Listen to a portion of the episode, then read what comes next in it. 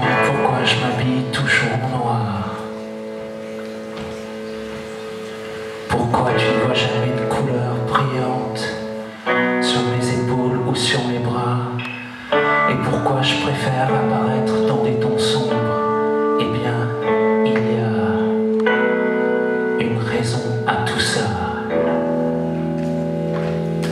Je porte